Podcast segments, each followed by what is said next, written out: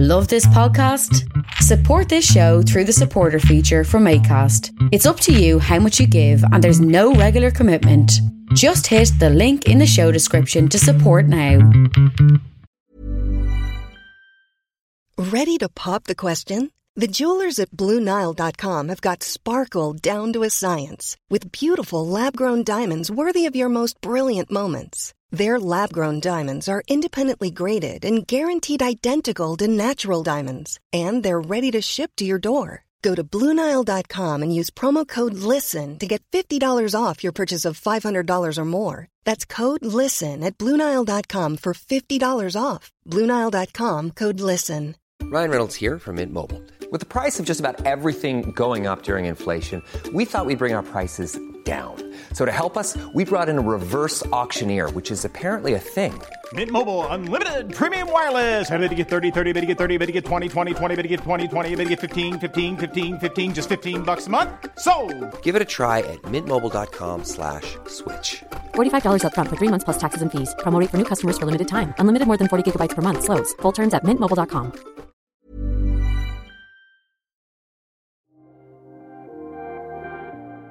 Welcome to Jerusalem Unplugged, the only podcast dedicated to Jerusalem, its history, and its people. Your host, Roberto Mazza, will bring you guests discussing their relationship with the Holy City. A journey through history, society, feelings, and hopes for the future. Follow the podcast on all social media platforms at Jerusalem Unplugged.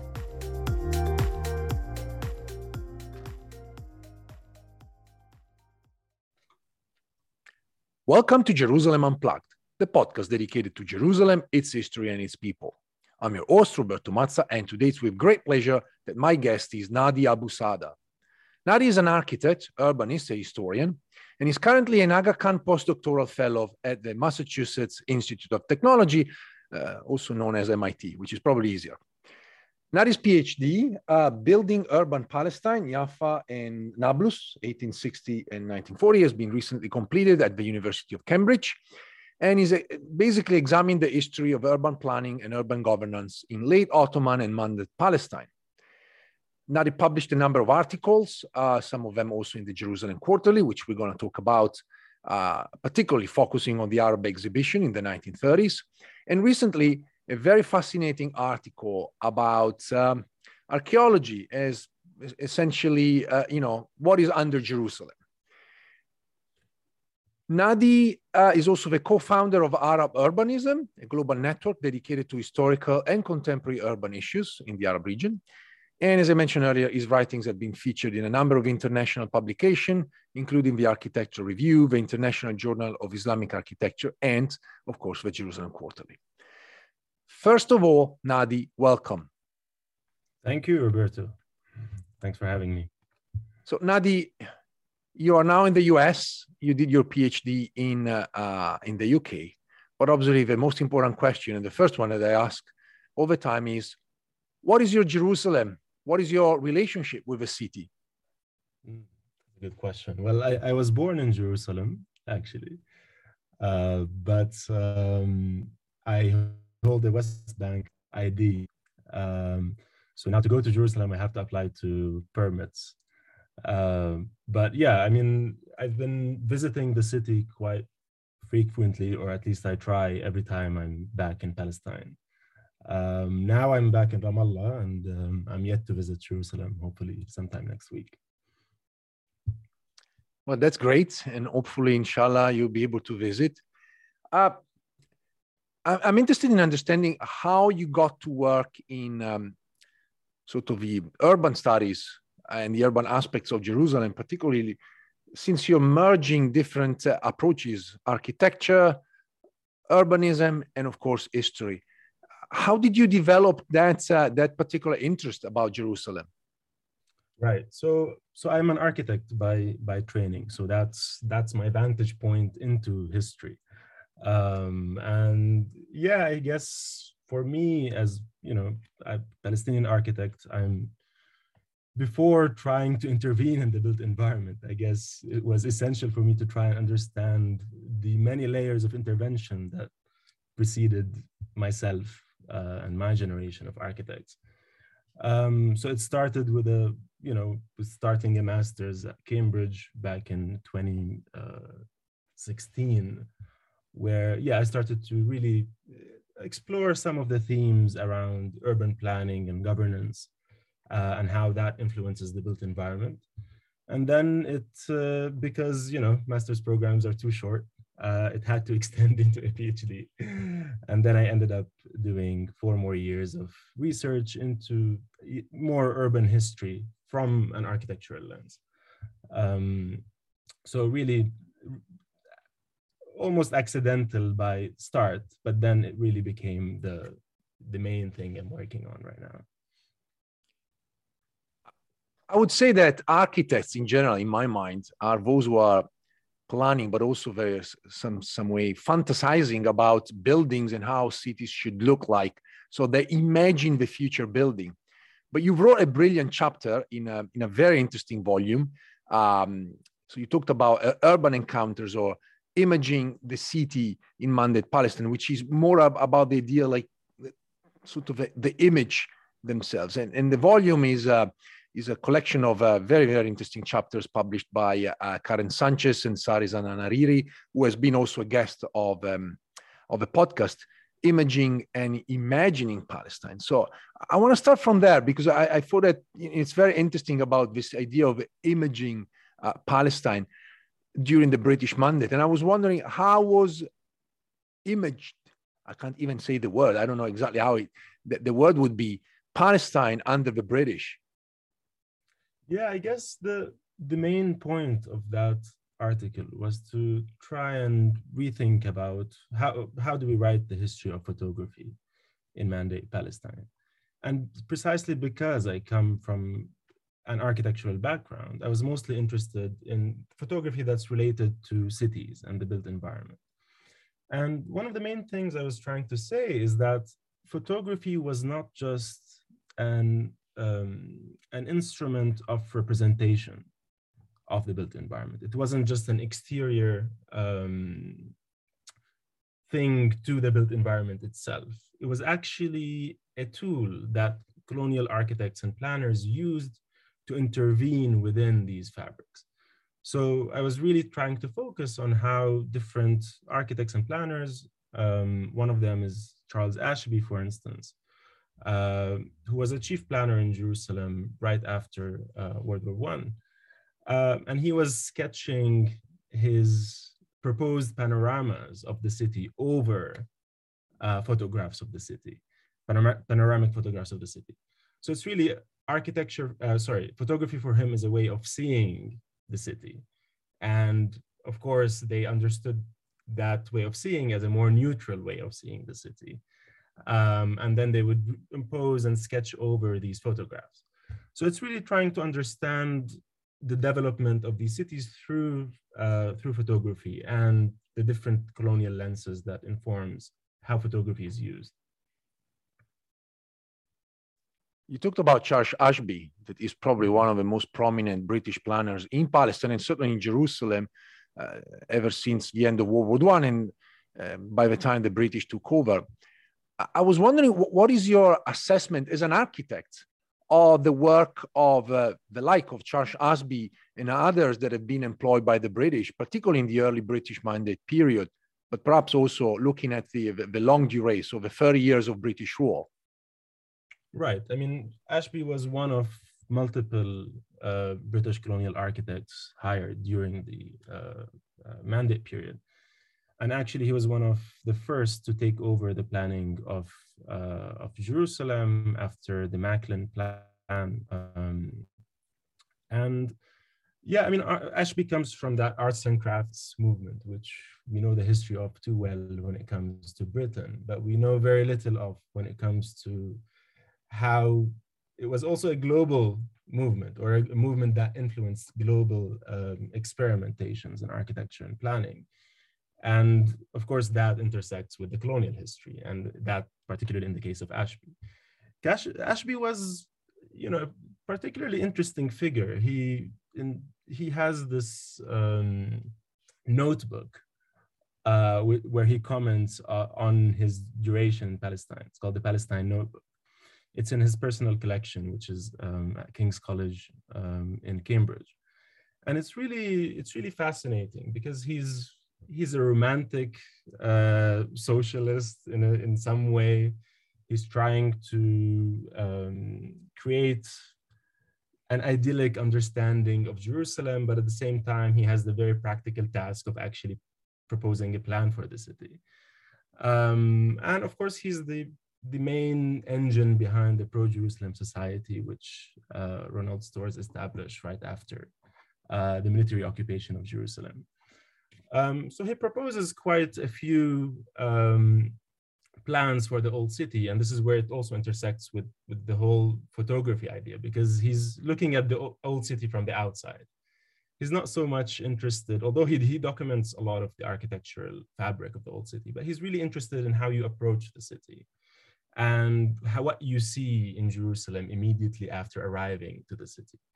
Uh, he's really, yeah, that's that's a big deal for him. So on one of the photographs, for instance, where you see the Ottoman clock tower, uh, which was built um, in the era of Sultan Abdul Hamid II on his 25th anniversary, um, or the 25th anniversary of his reign. Um, and he, then he draws a circle around that uh, clock tower and uh, an arrow, and then he writes, "This has to go."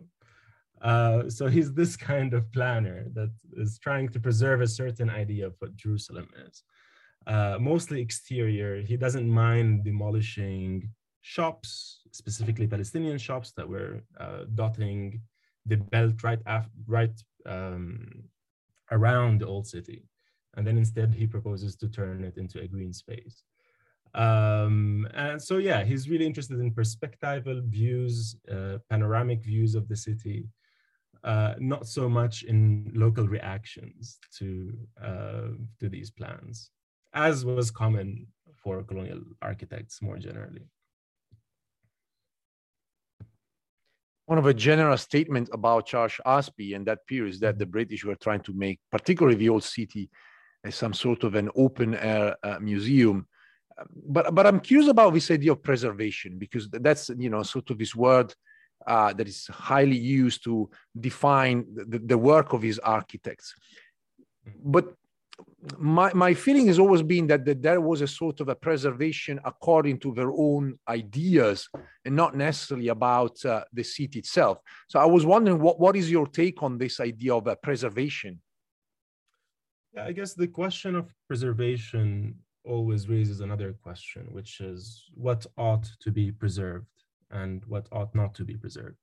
So clearly, when someone like, like Ashbee draws a circle around an auto clock tower, he excludes that from his narrative of preservation. Um, so that does not fit within the history that ought to be uh, studied, that ought to be kept for future generations. So I guess that's that's my main issue, of course, uh, with pres preservation in general. I think that applies to many other contexts besides Jerusalem.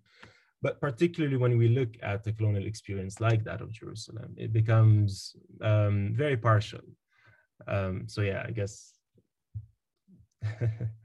well, the story goes that even David Ben Gurion uh, at some point made the comment that the uh, the the walls of Jerusalem should have been demolished because they were not Jewish enough. Uh, at least understanding that effectively those walls, for the most part, had been built by the Ottomans, um, obviously on the basis of previous wars, but still they didn't represent uh, uh, this idea of the preservation of an ancient past. Um, But certainly the clock tower uh, mm. it, it's a very interesting example of uh, sort of demolishing uh, symbols, but not only of the Ottoman past, but also of modernity, which people were very much attached to, in favor of preserving a past that was ideal in the sort of in the minds of the British. Mm. I just want to ask you something about the legacy. Today, visiting Jerusalem is quite an experience because obviously the city has mushroomed and is giant. Um, and, and I use the word uh, cementification in another interview because that's essentially what you experience driving into the city. It's like cement everywhere. Right. Uh, so there is that part. But when you focus on the, the old city and the surrounding, I, I was wondering to what extent we can still see and perceive a British legacy in terms of uh, uh, plans and architecture. Right. I mean, one of the things that's important to distinguish when it comes to architecture is how we um, periodize architecture, right? Because not everything that was built during the British Mandate was necessarily a British legacy. And um, that was really the main point of my dissertation when I talk about late Ottoman and the British period is that there are these artifacts of empire, whether it's the late Ottoman or the British, that are really, you know, significant, monumental, etc. But when it comes to most construction that takes place during these periods, it's usually, you know, residential architecture because this is a period of great expansion of cities, suburbs are being built, um, cities going outside of their historical walls for the first time. So when it comes to the mandate period, of course, the, the mushrooming outside the, the historic city, I mean, the British have influenced that in terms of planning roads, etc. But as an effort, it was mostly either Palestinian or, of course, uh, the Jewish colonies, which was, were built from the late 19th century onwards. Um, there are a few monumental constructions, especially on Jaffa Road uh, from the 1930s and 40s, like uh, the post office, like a few other, the Barclays Bank, etc. Um, and of course, there's this whole green belt uh, which surrounds the old city, which is still there more or less uh, today. Um, and of course, Jerusalem is where there's most British investment in matters of urban planning, along with Haifa. But when it comes to other cities throughout Palestine, you see that less and less there is, uh, there are really remainders of British colonial rule, at least in terms of architecture in terms of planning, the you know uh, the widening of roads, etc., that still has some effect. Um, especially uh, the planning that took place during the, the 1936 revolt. But that's a whole another topic that we can get into. I was interested in an exhibition that took place in Istanbul, and unfortunately, due to COVID, I couldn't go. But I saw a few sort of short videos shot online where they presented uh, the Ottoman heritage uh, mm. in Jerusalem, and and and I felt that it was an attempt to sort of appropriate uh, that past. But again, this was like my reading, even uh, considering that effectively uh, quite interestingly, there was no attempt to move forward from the late Ottoman era and to see how buildings, in particular hospitals and other institutions that had been built uh, during the Ottoman period, uh, developed in, later times. And, and I was wondering if you had a chance to actually get acquainted with this exhibition or what, what they did and what was the attempt. I'm not familiar with the exhibition, but I have things to say about what you mentioned in terms of the appropriation of history and of architectural legacy, but also uh, his, history in general.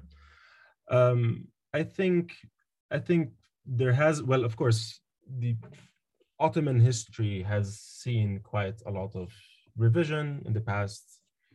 I don't know, 30 years or so, probably even more, um, around the, the, the whole question of Ottoman modernity and writing the history of Ottoman modernity. Um, against that whole decline thesis, which is now very retired and all that. Um, but I think there's a limitation to what Ottomanists um, or how Ottomanists still frame the Ottoman legacy in the Arab provinces, including a place like Palestine.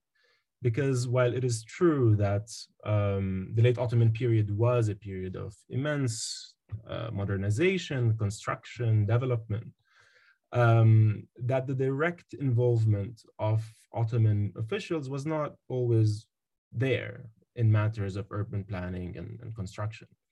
Um, and actually local municipal councils, which were within, which were operating within uh, the Ottoman structure, but still had some level of autonomy and were uh, formed by local representatives and local populations, they had a, a major role in, in leading uh, many of these constructions and local populations finance them. So that's so that aspect has to be looked at when we look at a building and then asking, is this an Ottoman building or is it an Ottoman era building, right? Uh, and then there's another, the other question, which is the point you mentioned, that a lot of these buildings, we can't, it's it's more of a historiographical point, which is that we can't simply stop at World War One. It is true that a world was ruptured in World War One, but that's not the end of history. Many of these artifacts have much longer lives, right? Uh, so asking what happens to uh, to these buildings, to this legacy of late Ottoman modernization into the British Mandate period, I think is a question that's worthwhile asking. Um, and, and you'll see that a lot of the buildings have been reappropriated. A lot of them became old centers. So a lot, a lot of the new centers that sprung as new urban centers in the late Ottoman period became old centers, and then new centers sprung in the 1930s and 40s. Um, so this is a period of really rapid change. And to really understand that kind of change, we have to look across these different periodizations uh, that political historians like to stick to. Before moving to uh, another aspect uh, of your work, I'm curious about your take on uh, recent attempts to uh, digitally reconstruct uh, buildings or entire neighborhoods um, around Jerusalem. There are different kind of projects. Uh, some of the some of them have been discussed here on the show. Um, Jerusalem, we uh, we are here, which basically was the idea to use uh, Google Maps technology and place Palestinian houses in um, some neighborhoods of Jerusalem. Um, others that are attempting to rebuild, for instance, the Mughrabi Quarter.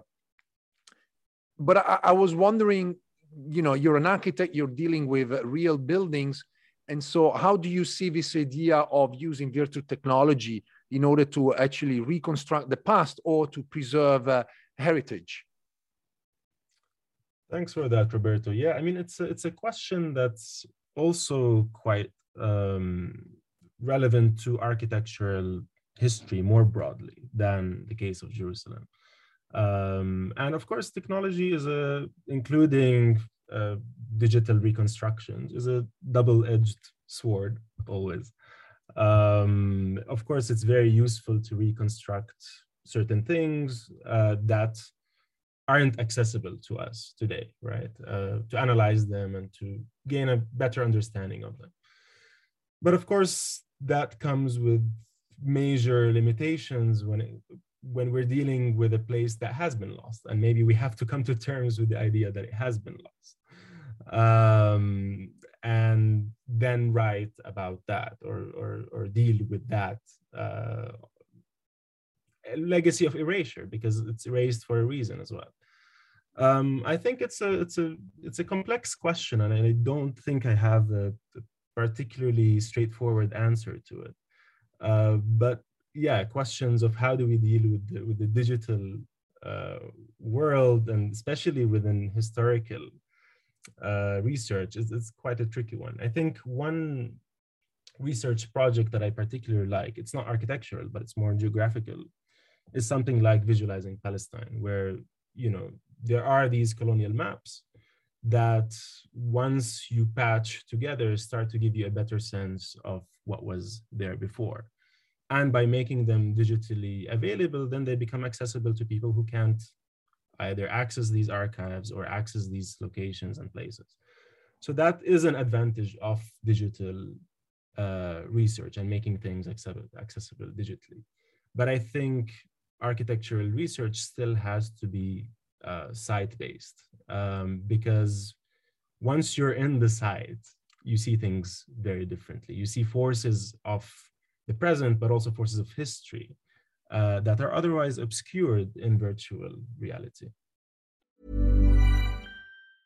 Cool fact a crocodile can't stick out its tongue. Also, you can get health insurance for a month or just under a year in some states. United Healthcare short term insurance plans, underwritten by Golden Rule Insurance Company, offer flexible, budget friendly coverage for you. Learn more at uh1.com. This is Paige, the co-host of Giggly Squad, and I want to tell you about a company that I've been loving, Olive and June. Olive and June gives you everything that you need for a salon quality manicure in one box. And if you break it down, it really comes out to $2 a manicure, which is absolutely insane. It's also so easy to get salon worthy nails at home with Olive and June. The difference between how your nails used to look when you did them yourself and now with the Mani system is a complete game changer. The best thing about Olive and June too is it's a quick dry, dries in about one minute, lasts for five days, and full coverage in up to one to two coats. Visit oliveandjune.com slash perfectmani20 for 20% off your first system. That's oliveandjune.com slash perfectmani20 for 20% off your first system. Millions of people have lost weight with personalized plans from Noom, like Evan, who can't stand salads and still lost 50 pounds. Salads, generally, for most people, are the easy button, right? For me, that wasn't an option. I never really was a salad guy. That's just not who I am. But Noom worked for me. Get your personalized plan today at Noom.com. Real Noom user compensated to provide their story. In four weeks, the typical Noom user can expect to lose one to two pounds per week. Individual results may vary.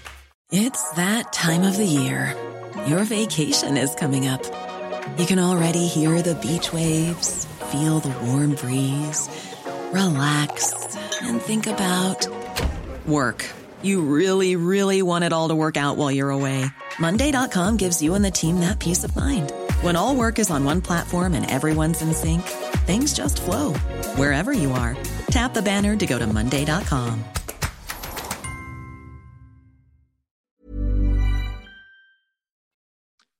I, I guess, and I suppose that, yeah, virtual re- reality is fascinating because it gives us the chance to see what is no longer. But on the other hand, there are all sorts of other issues and, uh, and also the choice. What is that we want to see in that virtual reality?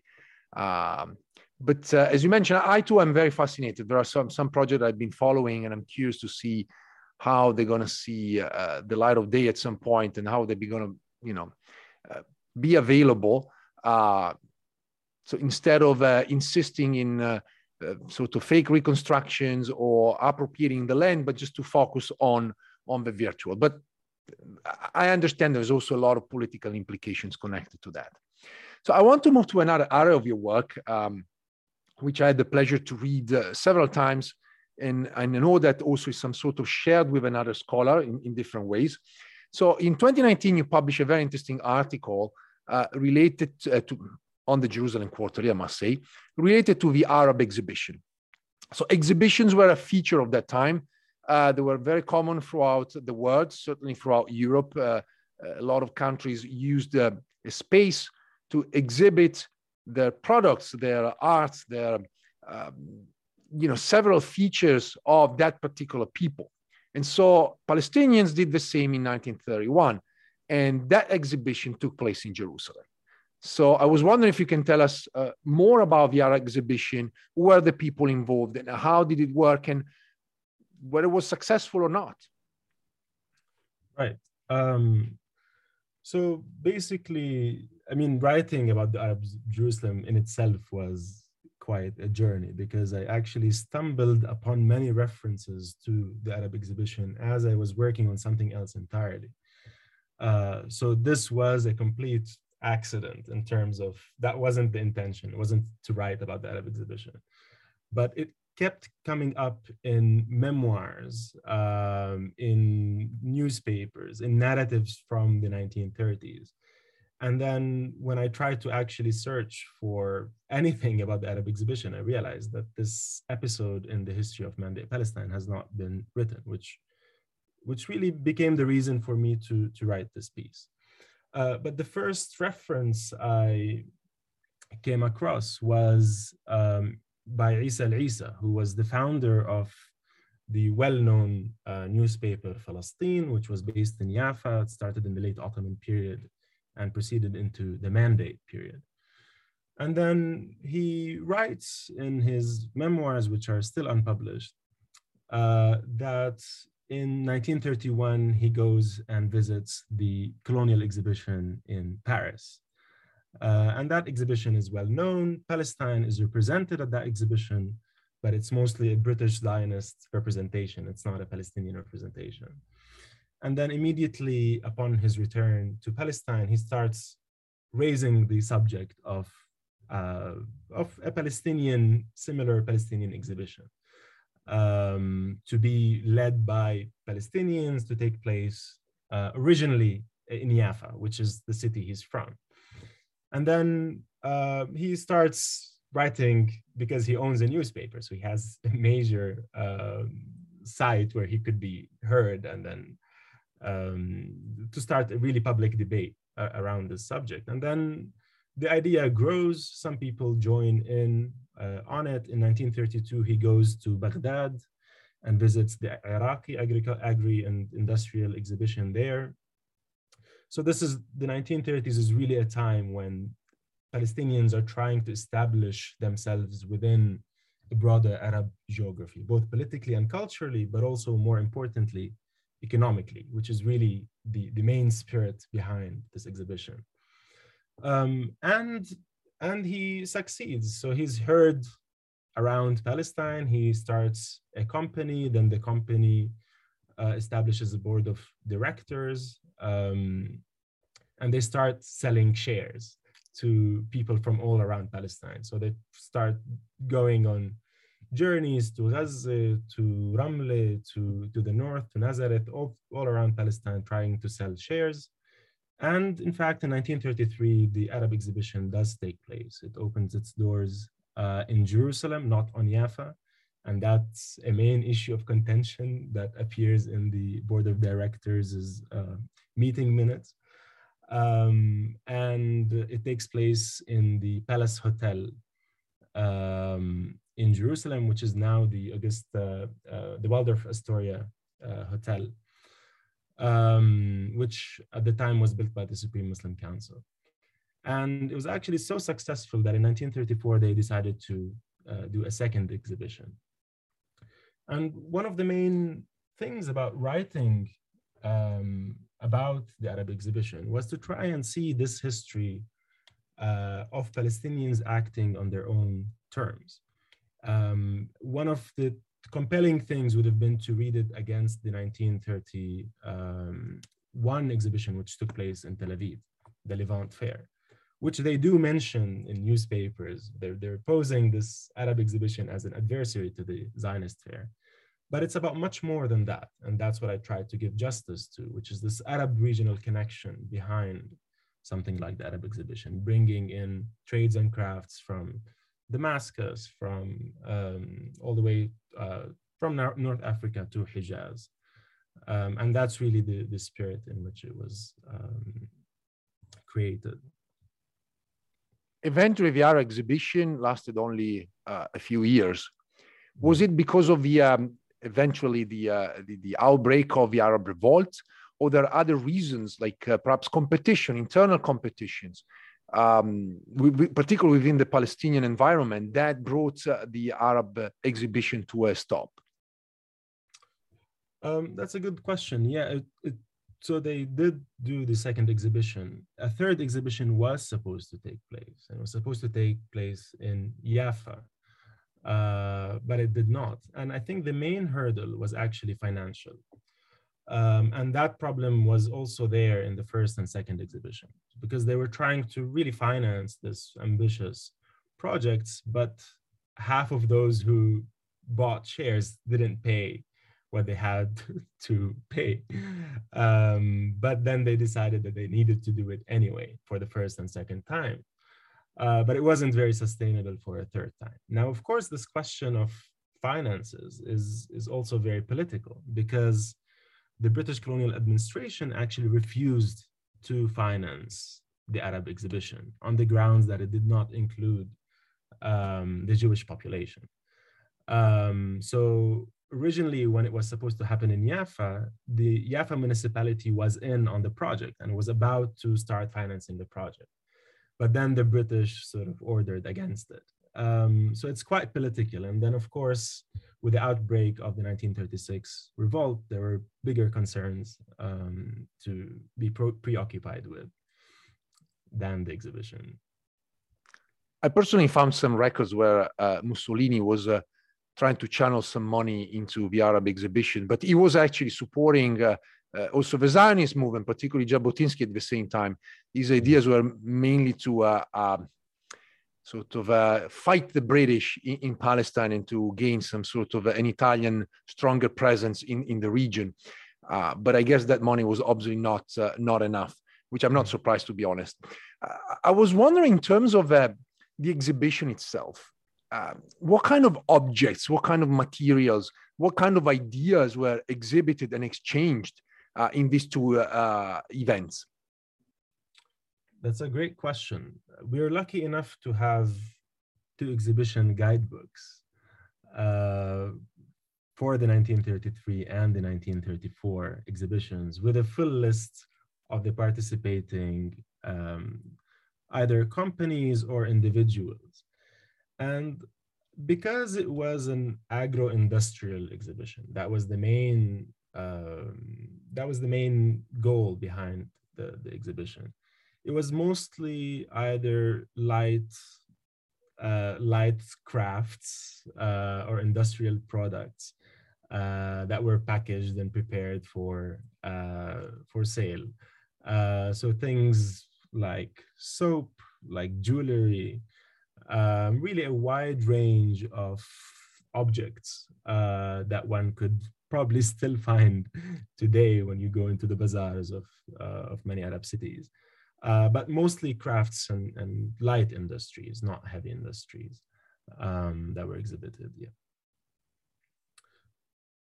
If you think about uh, a potential legacy of this art exhibition, do, you think was it uh, understood, successful in terms of like uh, connecting Palestine with the surrounding regions and uh, also particularly competing with with the Zionist products uh, in Palestine. So th- this idea of a competition between the two markets, which essentially the, the British developed, uh, instead of bringing them together, creating two parallel systems.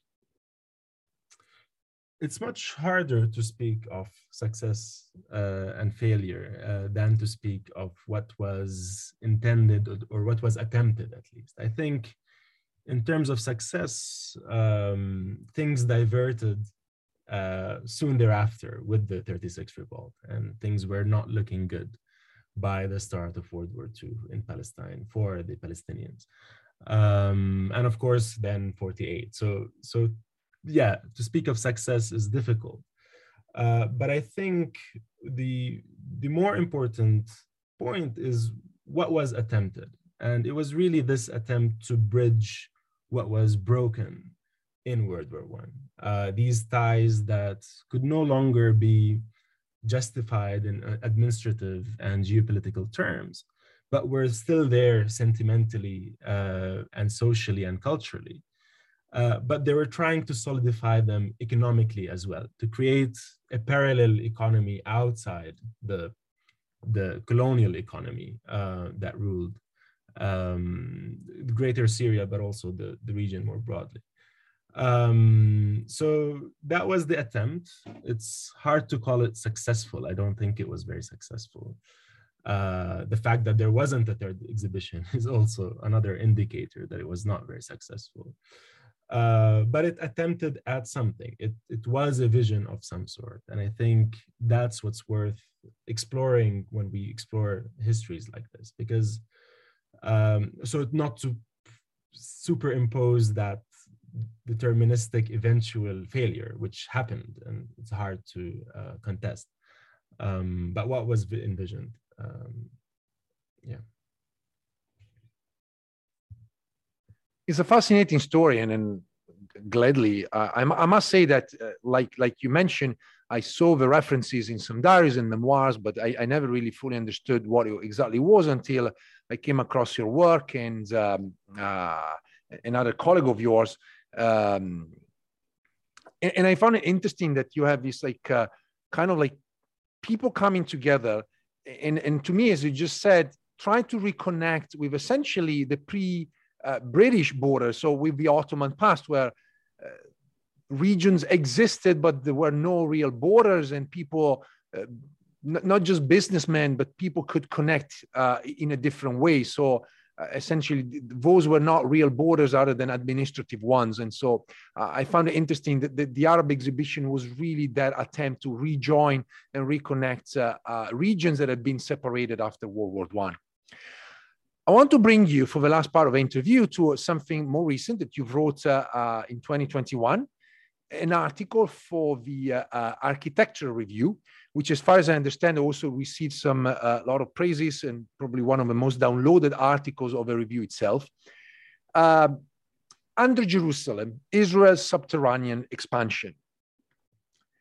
And this to me is, is a fascinating topic because for all the people visiting Jerusalem, there is a, an overground Jerusalem that we all can see, but we also are aware that there is a, an underground Jerusalem, and to an extent that is visible uh, given previous excavation, uh, whether it's under uh, the Western Wall, uh, which is probably one of the most famous one, uh, obviously the excavation just outside the, the walls of the so-called Ir David. I mean, obviously, we, we know that historically there was a seat of David there, but obviously very much more politics connected to that kind of uh, excavations, but also excavations around Silwan, other parts of uh, Sheikh Jarrah and other Palestinian neighborhoods in, East Jerusalem. So your argument is that archaeology is essentially used as a justification for subterranean colonial expansion. And I, and I found this intriguing and fascinating because there is very little talk about this further development. You know, it's easier to talk uh, the overground city, obviously the question of Sheikh Jarrah, but th- there is a second battle, and that battle is fought underground. Uh, yeah, so so this article was part of an issue that was dedicated to the question of the underground uh, that the Architectural Review published in 2021. Um, and it's really about exploring not only the things that we see. And, you know, when it comes to architecture, usually we look at what is visible, uh, but to really look at the foundations of artifacts, of buildings, of cities, right? Uh, and to really dig deeper into the terrains that hold up these cities. And of course, when it comes to Jerusalem, we have a longer history um, of interest in the underground of Jerusalem. Um, I, I mean, in this article, it's it's a short article, but it's it's also a, a survey of some of these uh, interests, and it goes all the way back from medieval depictions of underground Jerusalem as you know the chamber leading um, into the uh, lowest levels of hell um, into a more contemporary uh, and current uh, politics around digging in Jerusalem. And but the, the modern legacy of interests of colonial interest in underground Jerusalem starts with the British, but before the British period. So it starts with British colonial interests in Palestine already in the late Ottoman period, in the late 19th century. And it's only until later that really Jewish excavators join uh, these efforts. It's only until 19, um, 1911 or 1912, if I'm correct, that lay the foundations for what later becomes um, the um, uh, the Israel uh, what is the Israel archaeological um, I have to, yeah. Authority. Yeah, something like that. Um, but it's something similar to the Palestine Exploration Fund, but that's Zionist term. Um, but yeah, so it's really the Palestine Exploration Funds that fund that starts uh, these underground diggings. Charles Warren, who's a British archaeologist, comes to Palestine. He's a big fan of the Zionist movement, but he's also quite um, dedicated to digging under to Jerusalem to the extent that he's willing to um, to really go very deep into the ground, risk his own life and the life of staff uh, that he hired. And then uh, he this underground Jerusalem becomes a fascination in the late 19th century. Uh, tourists start to come specifically to Jerusalem to go into these tours that Warren himself is leading into the underground.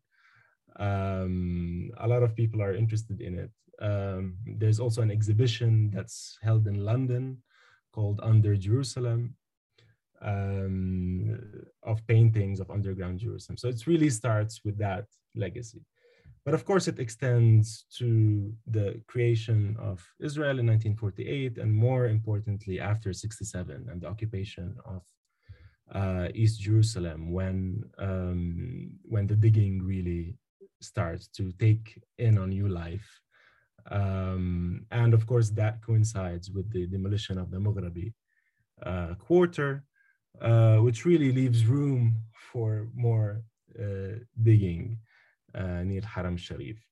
And of course, the story today is well known. You know, I mean, you go to Jerusalem today, and there are still tours of underground uh, Jerusalem. There's a lot of projects for building cemeteries, for building. Essentially, it's an entire city under uh, the city today. Um, and that, of course, is not innocent and is very politicized because usually to be living in Silwan or Sheikh Jarrah or in the old city today, if you're a Palestinian, one of your biggest fears would be to someone for someone to knock on your door and tell you, uh, "We're here to um, look into what's under your house." Um, so the matter is really sensitive and really political. Um, so, but it it does have legacies that go back to the 19th century if we're talking about the modern colonial legacy of, of digging in Jerusalem. Digging is uh, certainly connected also with the uh, the other interesting aspect of digging, which is bulldozing, uh, and I found it like uh, you know fascinating from one perspective to to look at these terms, but also extremely problematic because this is real in order to dig in Jerusalem, you have to bulldoze the actual buildings that stand over uh, that area. And, and that brings me to, uh, to one question related to your work as an architect. To what extent you think architecture and your role as an architect may be influential in uh, not suggesting future solutions for Jerusalem, but contributing to possible solutions? I know it's a one million dollar question. Certainly is. Um, I think architects are generally the drive of architects is to build. Uh, and in a place like Jerusalem, a lot of the building comes at the cost of destruction because today there's little room to build, right? When when in a dense, very dense city like Jerusalem. Um, so to build you have to destroy. And that that duality is never i mean it's almost inescapable today. I think one of the things that architects should do is to try and fight this urge sometimes uh, that before building or destroying to pause and try to understand uh, what actually happened how do we how did we get here what is this built fabric? What are the legacies that we still live today? How does it affect the lives of the residents of these cities? I think these questions are essential for architects to ask because, you know, I mean, it, none of this, none of this construction or destruction comes without a cost. And I'm not saying that architects should just be pessimistic or abandon their roles. I think there's a big role to be played uh, by architects and by planners. But I think one of the things that we need to learn is to be a little humble and to ask questions before we actually pose our own interventions into built environments and into the lived environments of entire populations. And I think that's been a long-standing problem when it comes to Palestine, that architects have been too arrogant to ask these questions or take into consideration uh, the interests of uh, local Palestinian inhabitants. I guess people follow their passion and sometimes they don't really realize the consequences. But I, I asked that question because I noticed that uh, there's been a growing movement of architects, particularly in, in Israel and Israeli architects. They, bec- they have become more and more engaged um, in civil society and trying to bring civil society to rethink this drive. Given the fact that obviously Israel is this country where buildings are built every day and they emerge rather quickly, and, and the same can be said up to a point in Palestine. Obviously, there are different restrictions, but when you drive now from Jerusalem to Ramallah, is this constant line of buildings. So I think it's like a, it's a general trend, uh, building. I have one last question, and very much is about what we, what I didn't ask and you want to talk about. Is there anything uh, since the interview took one specific direction that I didn't ask, but you want to uh, talk about? Not particularly, but I think I mean regarding your your last point, I think um, as Palestinian architects, we really operate from a very different vantage point uh, than those of Israeli architects. I mean, we we see Israeli architects as part of the problem, and as progressive as one tries to be within you know a colonial structure, I don't think that there's much that architects can do. Uh, I think the issue is extremely political first and foremost, and then architecture is a subset of that. Uh, but there are initiatives uh, among Palestinian architects to try and rethink our own heritage, including Jerusalem, but also Palestine more, more broadly.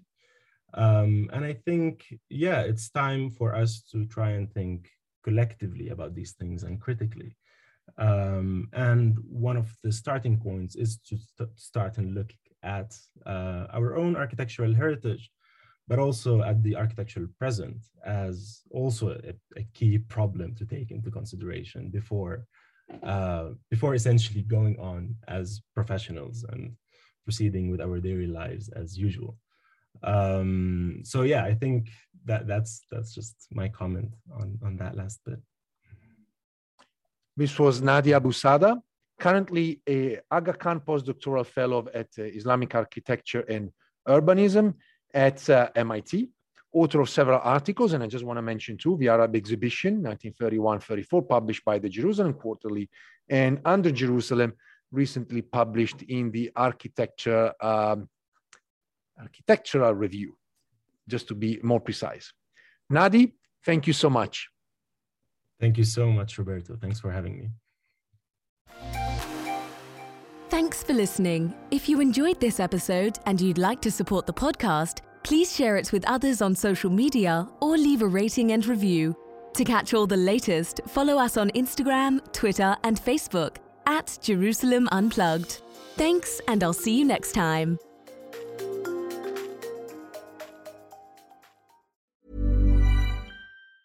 Planning for your next trip?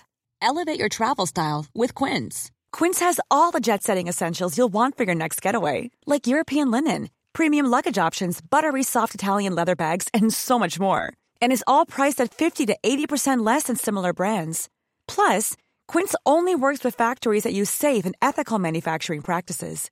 Pack your bags with high-quality essentials you'll be wearing for vacations to come with Quince. Go to quince.com/pack for free shipping and 365-day returns. Even when we're on a budget, we still deserve nice things.